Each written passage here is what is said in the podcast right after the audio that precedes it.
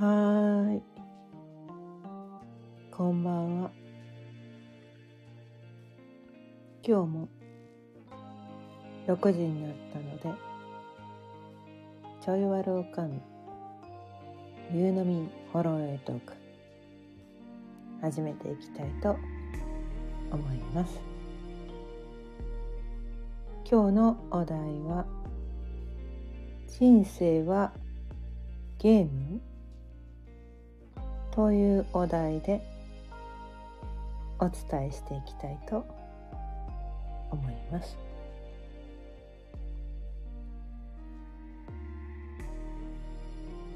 あ、新朝さんこんばんは。今日も聞いてくださってありがとうございます。改めましてこんばんは。かゆねです。毎日夕方6時からだいたい30分ぐらいその日のテーマを決めて気づきのヒントをお伝えしています。でね今日のこのね「人生はゲーム」っていうねお題なんですけどまあこれね多分ね聞いたことがある人もねすごく多いと思うんですよね。うん、私もこのスタンド FM で何回かねお伝えしてるかもしれないけどでもね初めて聞く人によっては「えそんなわけないじゃん」って。ね人生はリアルだよってこんなのこれが全てだよみたいな。何そんなふざけちゃってんのみたいなね。もっと真面目に生きなよみたいな。ゲームなわけないじゃんみたいな。ゲームのやりすぎなんじゃないのみたいなね。頭の中お花お花畑なんじゃないのみたいなね。そういうふうにしてね。思う人もいるかもしれないけど私実はゲームほとんどやらないです。ほぼやらないです。最後にやったのはあれいつだろう。多分高校生ぐらいの時。だから今から多分ね40年前くらいが最後にゲームをした。今から40年前くらいにやったのが多分最後のゲームです。そのくらいこうねゲームあんまり好きじゃない人なんですよ。でパチンコとかねそういう賭けとかそういうのも一切しない人なんですね、うん、しない人の。でつい最近までねアンチスピリチュアルだった人なんです。超現実主義。超現実主義なんですよ。ね。エビデンスはあるんですか？みたいな。データを見せてくださいみたいな。なんかそういう人だったんですね、私。つい最近まで。つい数年、数年前までね。その分析結果はどうなってるんですかみたいな。科学的根拠はみたいなね。なんかそういう左脳人間だったんですけど。超左脳人間だったんですけどね、うん、なんか知らんなんか知らんこうある時期にねそのまあ量子力学っていうね学問を学んでてもう科学的にそのなんていうのかなスピリチュアルが証明されてしまったということでこのスピリチュアルにねあそうなんだみたいな。証明されちゃったんならもう信じるしかしょうがないねみたいな感じで、まあ、断念してでよくよくねよくよく考えてみたら気にはなってた。昔から。占いとかね。なんかそういうの。めっちゃ気になってたの。気になってたんだけどそんなのこうえ？誰かが適当に口から出まかせ言ってるだけの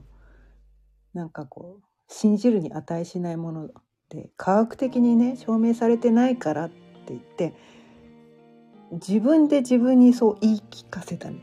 出てたみたいなね。科学的に証明されてないものは私は信じないみたいなね。なんかそういう風な感じだったんだけど、まあ、証明されちゃったから信じざるを得ないよねみたいな。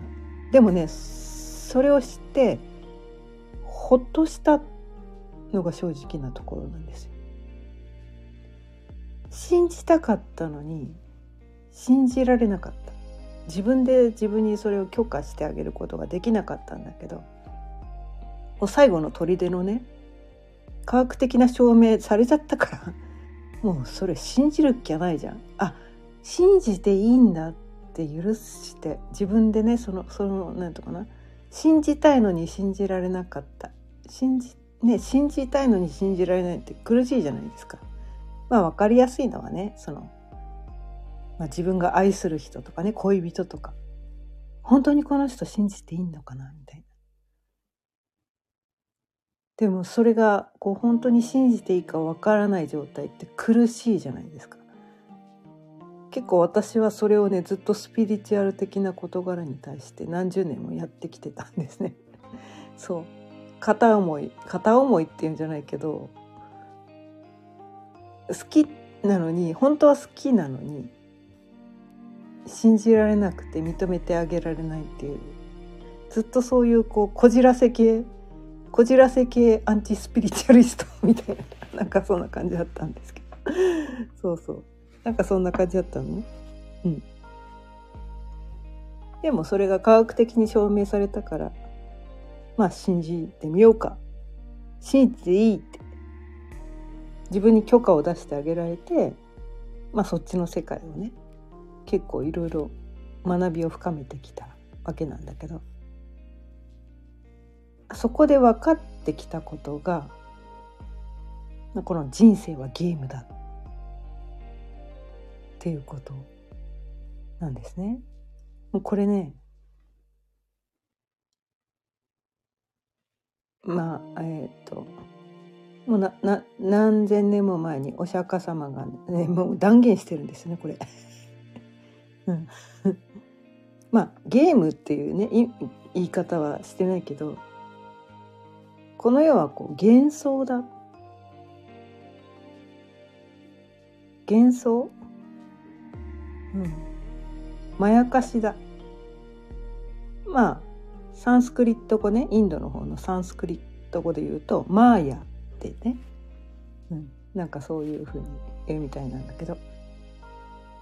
まあ、この世は幻想だと。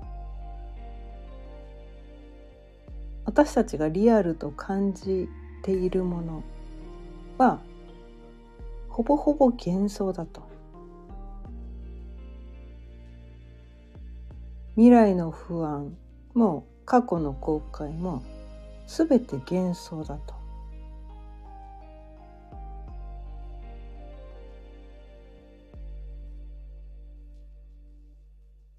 だってそれは自分ではね自分ではそれがこうなんていうのだって目の前にこれあるじゃんとかね。私こう感じてるんだけど現実にみたいな。なんかそういうふうにして感じるかもしれないけれども。でも人それぞれねこのほこれは星読みを学んだことで、まあ、あのそこが実感が深まったんだけど結局人それぞれどこにフォーカスの視点を当ててるかとか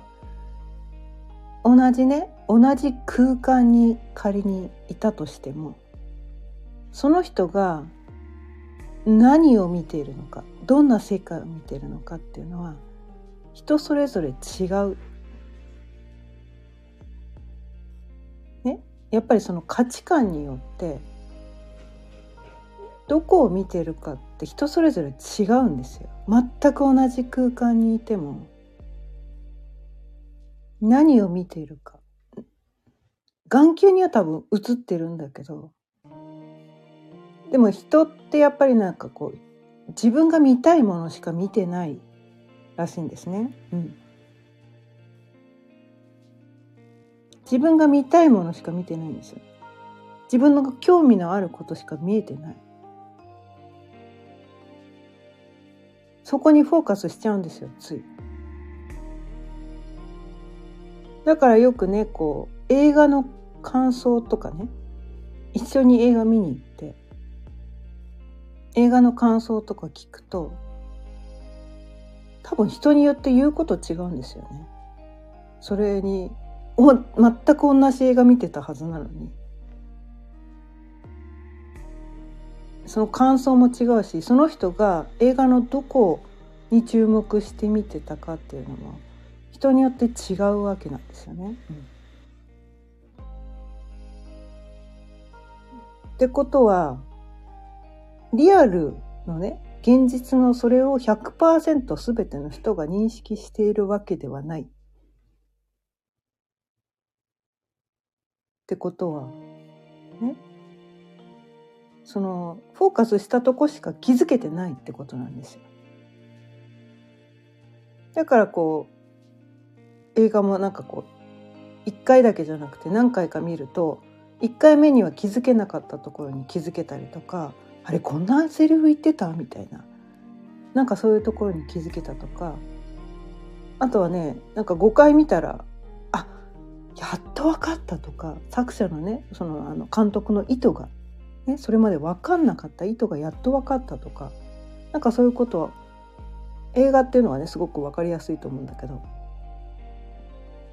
まあ、本もね割とその読むたびにこう受け取る印象が違う全く同じ字を追ってるだけなのに受け取る印象が違うってことを経験したことある人も多いと思うんですよね。ってことはってことはなんですよ。うん、やっぱ幻想なんですよ。その時々の自分の状態とかどこにフォーカスするか100%は受け取ってない。ねうん、100%は受け取れてないその時の自分のね状態とかによってどこにフォーカスしてどこの情報を受け取ってどのセリフをねなんかこうまあ、どのセリフが自分に響いたのかって多分その時々で違うんですよね。ってことはやっぱり幻想なんですよ。その時々で違うってことはありえないじゃないですか。毎回100%受け取ってたんだとしたら変わらないはずなんですよ。いつ何時聞いててもね？いつ何時見ても全く変わらないはずなんですよ。だったら全く変わらなかったら多分何回も映画見る人っていなくなると思うんですけどでもなんかこう何回でも映画見た見たい映画とか何回でもこの読みたい本とかあるんですよね。まあ同じ体験を得たいから見るっていう人もまあ中にはいるかもしれないけどでも全く同じ体験じゃないはずなんですよ多分ね。前回が気づけなかったこんなところにも気づいた。ね。前回は読み取れなかったこんな意図が読み取れたとかねなんかそう新しい経験が得られる。でそこに対して次は次見たらもっと違うもっと深いこう味わい方ができるんじゃないかみたいななんかそういうところを期待してみたりするのかなと思って。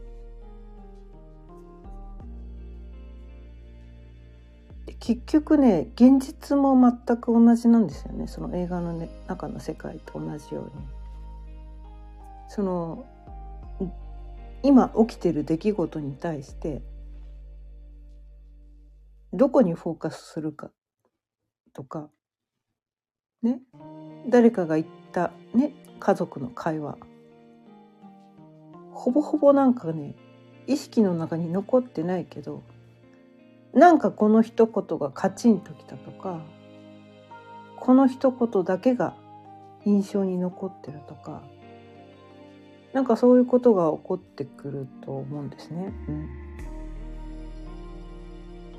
今までね家族と交わした会話全て覚えている人って多分いないと思うんですよね。でもなぜかなぜかその自分がこうフォーカスしてしまった時のその時のそのね誰かの表情だったりとか言葉だったりっていうのがいつまでもいつまでも残っていたりとかしてそれが自分をね苦しめたりすることもあるし逆にその一言があるおかげで生きていけるみたいなねそういうなんかこう忘れられない一言みたいなのがあったりとかして。でもそれってたまたまその時に1回しか言ってないことかもしれないのに。なんかそういうなんていうかな。今現在それを言われてるわけではないのに。なんかそこにこうとらわれてしまったりとかして。事あるごとにねその時のこの情景がフラッシュバックされてなんかこうねまあいい方向に働くようなフラッシュバックだったらいいんですけど悪い方向に働いてしまうフラッシュバックっていうのが私たちすごく多いんじゃないかなと思っててその時にたった一回だけ言われた一言がもうものすごく傷ついてしまってその呪いにかかってしまって私たちは行動できなくなってしまうとかね。なんかそういう風になってしまう。もうだから本当にそれはこう幻想にとらわれている状態。なんですよね。うん。まあゲームで言えばね。なんかこう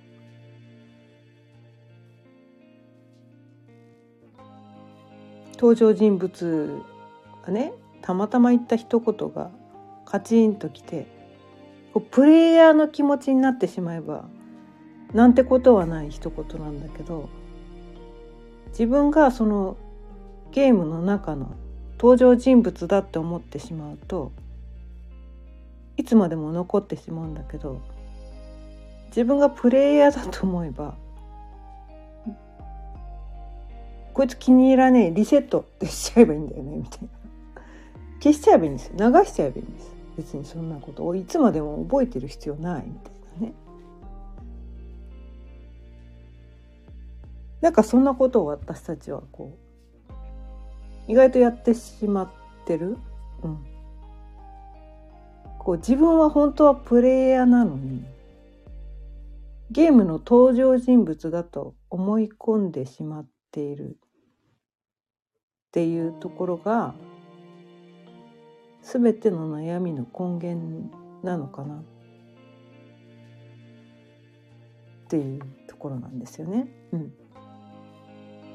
まあなかなかねこれがね難しいんですよ。難しいんですよね。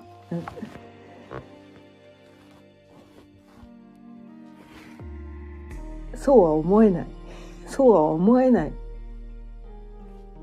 うん、と思うんですよ、うん、だって目の前に起きてるじゃん。だってこうじゃんみたいな。ね。現実的に苦しんでとか。思うんだけど。もしねこの肉体は肉体はゲームの登場人物だとして私のね本体本体まあその実体はないかもしれないけど実体はないかもしれないけどプレイヤーはプレイヤーが私なんだ。この肉体そのものリアルなこの現実は現実のように見えているこの出来事はゲームの中の世界の出来事なんだって仮に仮定してみるっていうところをねやってみるとすごくわかる。まあ、うん、これはあの、まあ、想像力の想像してみる想像してみるのは、ね、もうねこれをねひたすらね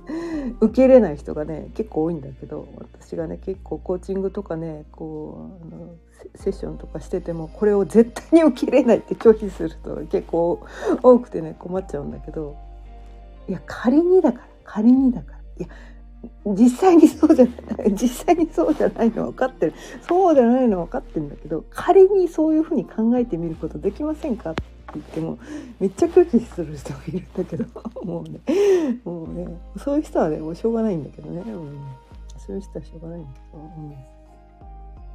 まあ、仮にねそうだと仮定してみる。これあの科学の実験の時も多分そうだと思うんですよね。私はあの科学者でもないしねこの大学も行ってない高卒のねそんな高尚なあの学びとかそういう研究室にいたわけでもないけれどもなぜかなんかそういうことがなんとなく分かってしまうんですね。科学というのは仮説を立てて、うん、ひょっとしたらこうなんじゃないかっていう仮説を立てて、実験を繰り返すことによって、ね、それが実証されたらあやっぱそうなんだみたいな。それをやっていくのが科学者なんですよね。でそれが実証されたことに対して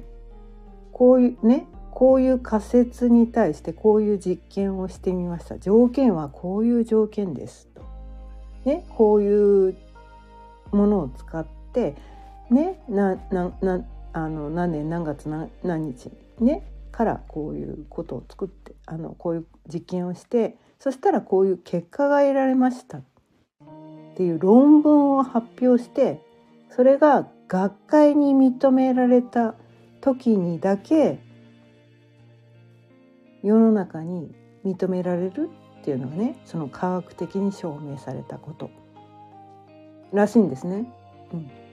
私はそれをやったことはないかららしいとしか言えないんだけど。私はこの人生の中で大学には行ってないけど人生を通してそれをずっとやってきてる人なんですね。科学的な実験的なこと。仮説を立てるんですひょっとしたらこうなんじゃないかみたいな。ひょっとしたらこれやったらうまくいくんじゃないかみたいなね。そういう仮説を立てて実験をしてみるんですね。実験をしてみてうまくいかなかったらあこれはちょっとなんか実験方法間違ってたなみたいなじゃあこうしてみたらどうかなみたいな なんかねいろんな方法でね実験するのがすごく好きな人でいろんな実験をしてる人なんですよ。うん、いろんな実験をしてそれでうまくいったらあこれがやっぱこれは正しかったんだみたいなその何て言うかな検証ができたことだけが自分の中にこう蓄積として残っていくんですね。うん、でうまくいかなかったことも決して無駄ではなくあこういったらうまくいかないんだっていうそのデータが自分の中に残るっていうところがあったりとかしてなんかどっかね自分の中でそれは実験でもありゲームでもあったなって どっかで感じてて、うん、それがあのなんかいろんなねこう、まあ、スピリチュアル的な学びとかしているとそのなんか人生はゲームだっていう人がいてそこがなんとなくねこう表現方法は違うんだけど私はその実験と検証を繰り返してるっていうそういう認識でいたんだけどあそれはゲームも全く同じことが言えるんじゃないかなと思って。ゲームはほとんどやったことがないけどね。この敵キャラにはねこの敵キャラはどのくらいの強さなんだみたいな。こいつにはどんなね攻撃方法を使ったら勝てるんだみたいな。ね、どんな武器を使ったら勝てるんだ。多分属性とかねによってねオールマイティなこう武器っていうのはまああるのかもしれないけど、うん、まああんまりないと。属性によってうんどどういう武器がこいつには効くのかみたいなね、うん、なんかそういうところがあったりとかすると思うんですよね。やったことないから分かんないけど、うん、そういうそういうのやったことないんですよ。ほんとマジやったことないんですよ。でもなんとなくこう今までの経験上多分そういうことなんだろうなっていうのをなんとなく予想がつくっていうことで。でそのやっぱりその相性が悪いとね負けちゃうわけなんですよ。相性っていうんじゃないかな、うん、あのその敵キャラに全く効かない武器だと負けちゃうわけなんですよね。ただその敵キャラに効く武器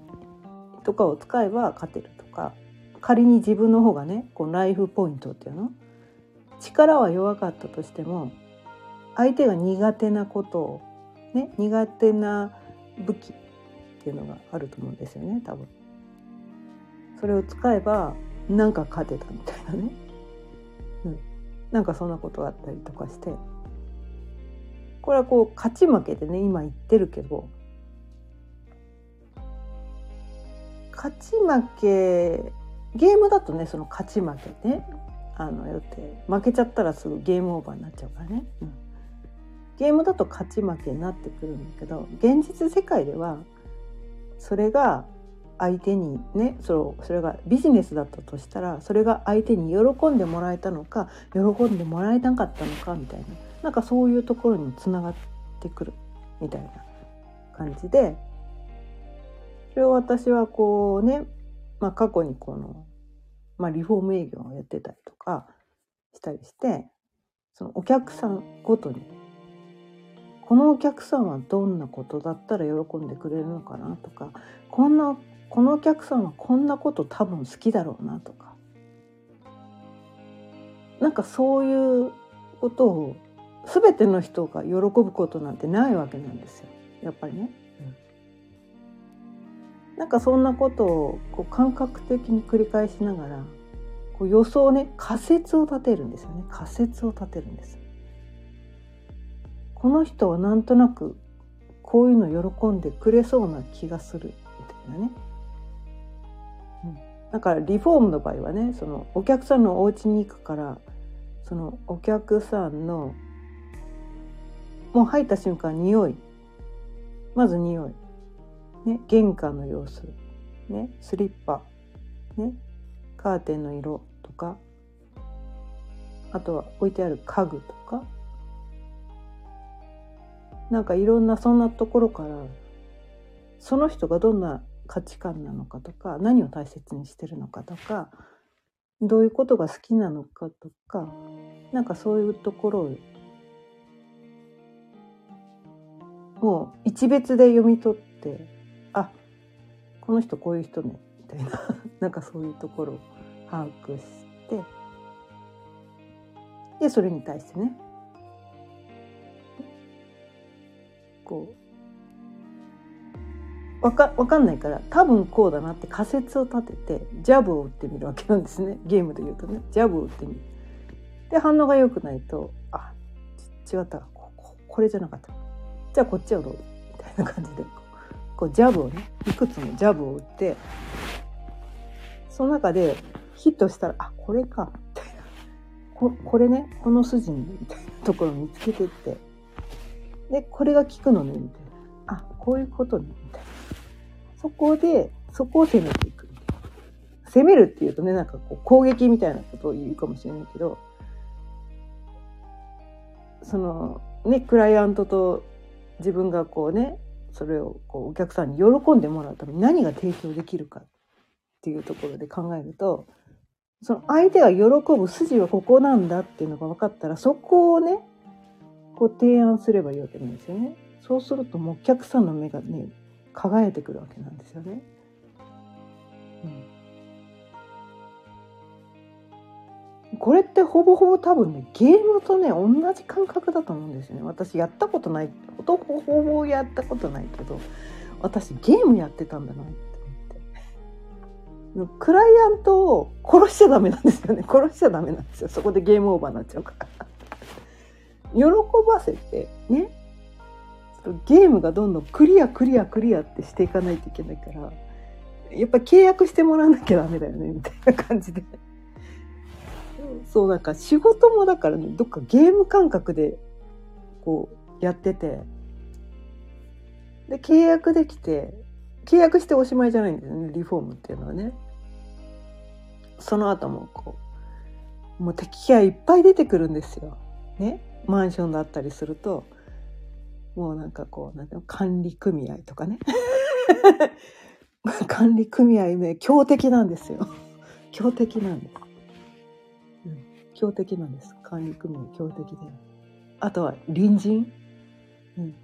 近所挨拶していかなきゃいけないんだけど。でマンションによってはねそのなんかこう近隣の住民全員のこうハンコがないとリフォームしちゃいけませんとか そういうマンションもあったりとかして。もうその中でねなかなかねこう留守でいつ訪ねてもいないご家庭とかあったりとかしても超強敵なんですよ。なんかそんなところねクリアして「あまたいねえ」みたいな。で電話番号なんて知らないからそんなの教えてもらえるわけもなくいつ行っていいか分かんないみたいなね なんかそんな感じでそんな強敵をクリアしてね、うん、でお客さんに喜んでもらった時には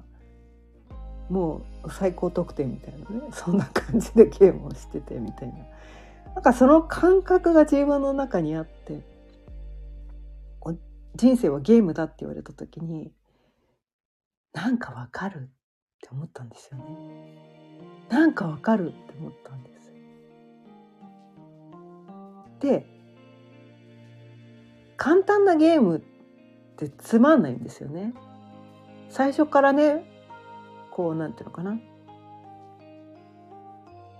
こうこの先のストーリーねそのロールプレイングゲームだったらストーリーがストーリー展開が全部分かっててね自分は最強の武器を持っててどんな敵が来ようとも一瞬で倒せてしまうゲームって超つまんないはずなんですよね。超つまんないはずなんですよ。まあそれが楽しいっていう人もいるのかもしれないけど私はそれつまんねえなって思うんですよ。先がわからないからこそ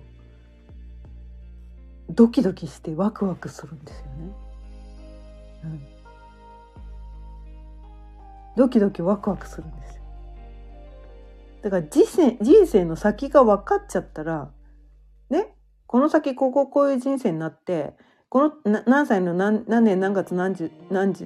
にこういうことで全部スケジューリングがされてて他の一切ね自分の自由意志がないですみたいな自由意志っていうかあの全てがスケジュールが決まってたら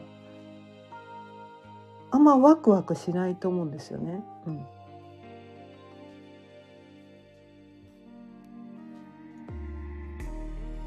あんまワクワクしないと思うんです。まあそそういうふうに決まってる方が好きっていう人もいるのかもしれないけど私は前ワクワクしないんですよね。うん、だからねこのね星読みとかで未来読みとかもできるんだけど私は未来読みは絶対にしないって断言してるのはその先が分かったらつまんないから。映画の結末をね見る前に分かるのは嫌だと。私はそんなの先に知りたくないとハラハラドキドキしたいんだよ。この先どうなんの？ワクワクしたいんだ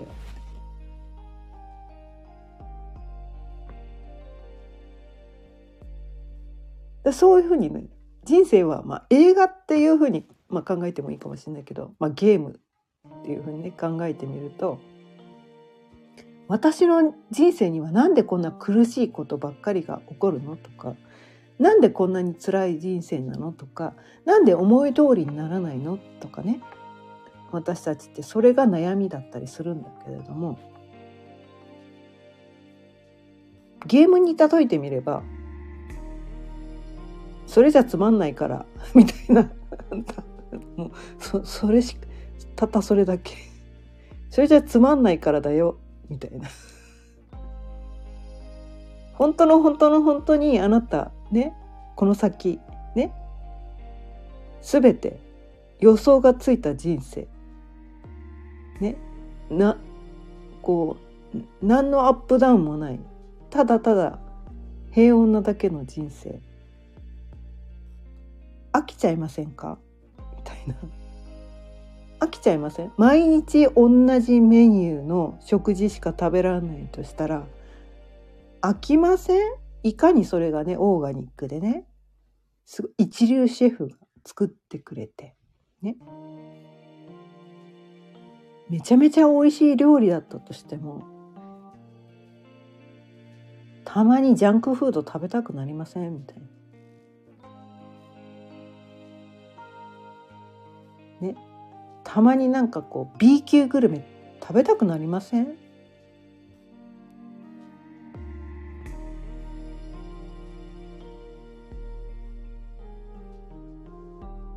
なんかねそこに気づいてしまうともうね人生をね何だろうあゲームなんだって思ってしまったら不安というよりはワクワクに変わるんじゃないかなって私は思うんですよね。うん、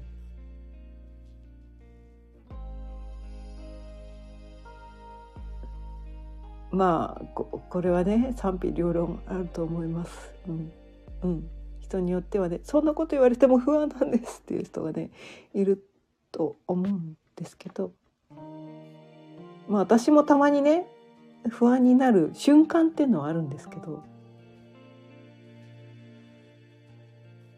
でもななんていうのかな。どっかでなんかこうなんていうかな。今は生かされてるっていうふうに思ってて、うん、このねこの3次元のね肉体を持ったところに生かされてるってことはこのねこの地球上で何かやるべきことがまだあるんだなぐらいに思ってて。でこう命がなくなる時は卒業だって思ってるんですね私はね。ゲームオーバーっていうかクリアっていう感じなんですねどっちかっていうと。あ終わっちゃったというよりはよっしゃ達成したぞみたいな。やるべきこと全部やったから卒業できたんだみたいなそれが私はこの地球上でのねこの3次元のこう肉体から離れることなのかと思ってて死死まあね死っていうとみんな怖がるんだけど私も1ミリも怖がってないかと思ったら目の前にね怪物が来たらそのね逃げたくなると思うんですよ。うん、なんかこうね地震とか津波とかねなんかこう恐ろしい出来事が起こったらああ死にたくないと思って逃げると思うんだけどねそういう出来事が実際に起こったら命を守りたいっていうね本能がね出てくると思うんだけど今の段階ではねこの平常な段階では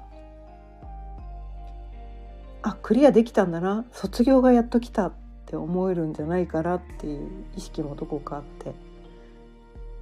ゲームクリア。まあ当分できそうないなみたいな。当分できそうにないなっていうね。まあ状態なんですけど、私の場合はね。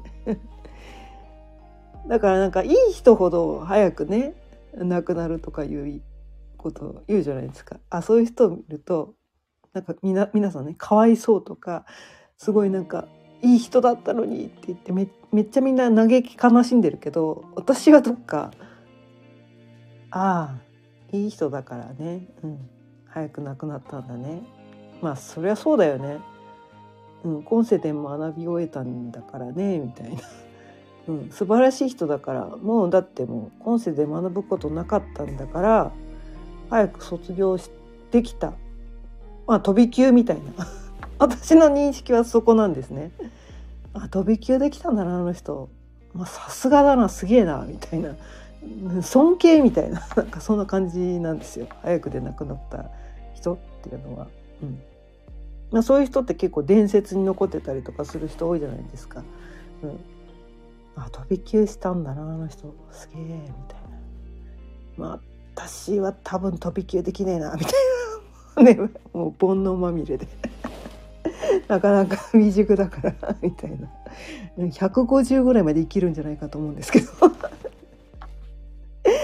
ねみたいな。そんなことで。ああ今日も40分過ぎちゃった そう今日はねそんな感じでこの人生はゲームって思ってそこの地点に立てるとどんなことが起きても「よっしゃ来た!」みたいな「強敵来た!」みたいな「腕の見せ所や!」みたいなそんな感じでなんかこうそれまで使えてなかった自分のね能力が覚醒するタイミングなんだみたいなそんな感じでねこうなんか逆にこう燃えるんじゃないかみたいな。で 起こる出来事っていうのは自分が乗り越えない出来事はあ乗り越えられない出来事は起こらないっていうのはどうやらね生まれる前に設定してきたらしいのでもう絶対に乗り越えられる出来事しか起こらないのでそこは安心してまあゲームなのでそこをね楽しんで生きていただければなと思って今日はこのお題でお伝えしてきました。ちょっとねこうあのなんかこうこの話題結構好きなんで40分以上過ぎて 長々とお話ししてしまいましたけど。はいということで今日はそろそろ終わりにしたいと思います。今日も聞いていただいてありがとうございます。毎日夕方6時からだいたい30分ぐらいその日のテーマを決めて気づきのヒントをお伝えしています。